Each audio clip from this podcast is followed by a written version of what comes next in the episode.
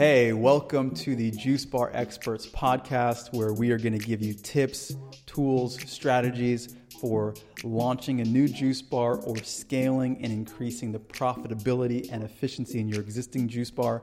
I'm your host, Andrew McFarlane. For the last 10 years, I've been in the juice bar business, running my own juice bars, as well as helping hundreds of entrepreneurs all around the world launch successful juice businesses. So, without further ado, let's get into it.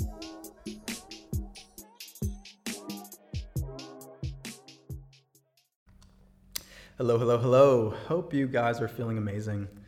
Really excited to talk to you today about just education, educating yourself, educating your staff, educating your customers. As I'm sure you know, this industry is really unique because a big part of why people are inspired to share juice with the world. You know, I'm speaking to you guys, and and and if you're anything like I am, the reason I got into this industry is because I just I had a really profound awakening around my health. I started drinking juice and seeing how so many things in my health improved, my energy levels, the way I was sleeping, my just overall, um, you know, skin getting clearer, vitality.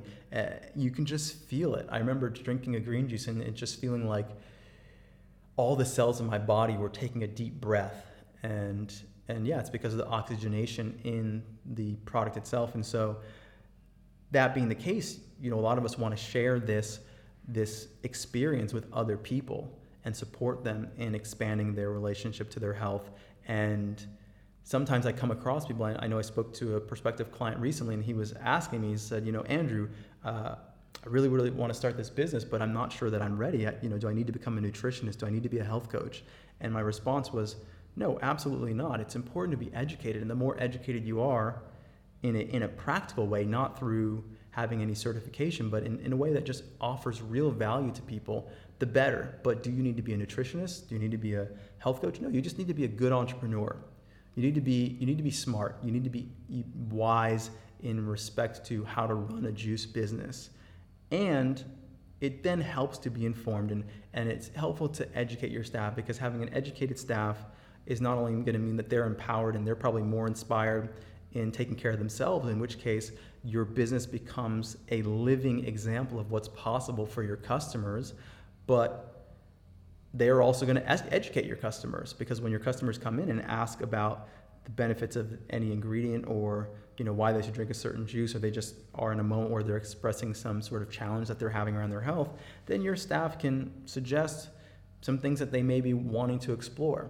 Now uh, at this point i also want to rec- just mention that there is sensitivity around this i know that um, you know we do live in a, a, society where we have to be sensitive with our language and, and be aware of things that we can and cannot say and so i just want to give you a little tip and insight into, in terms of how i communicate with people around um, around the health journey. And so, you know, something that you can't say, you can't say that that drinking a juice is going to cure something for someone, right?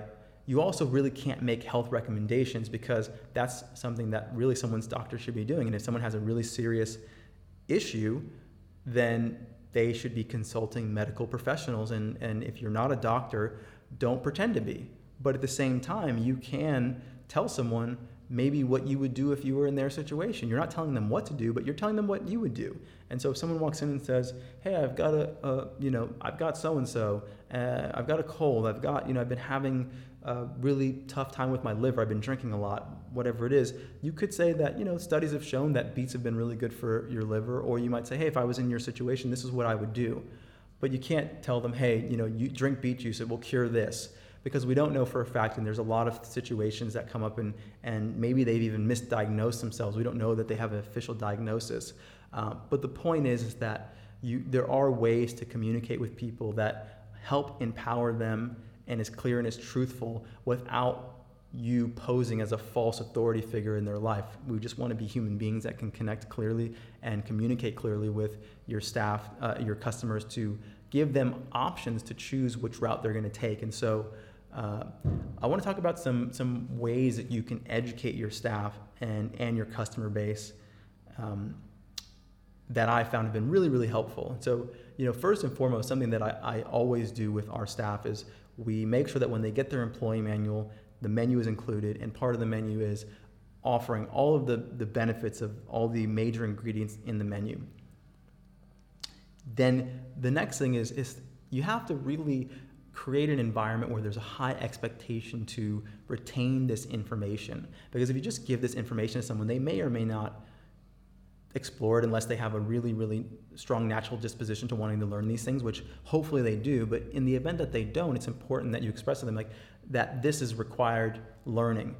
We always test our employees a certain period into their employment, depending on how big the menu is. Usually it's about three weeks into their employment. We will test them on the benefits of the ingredients that we serve. They also need to know the menu recipes. This is a really great way to um, create a high standard in your business for understanding the menu and its benefits, and also having them be in a place where they're knowledgeable enough to be able to empower your customers as well.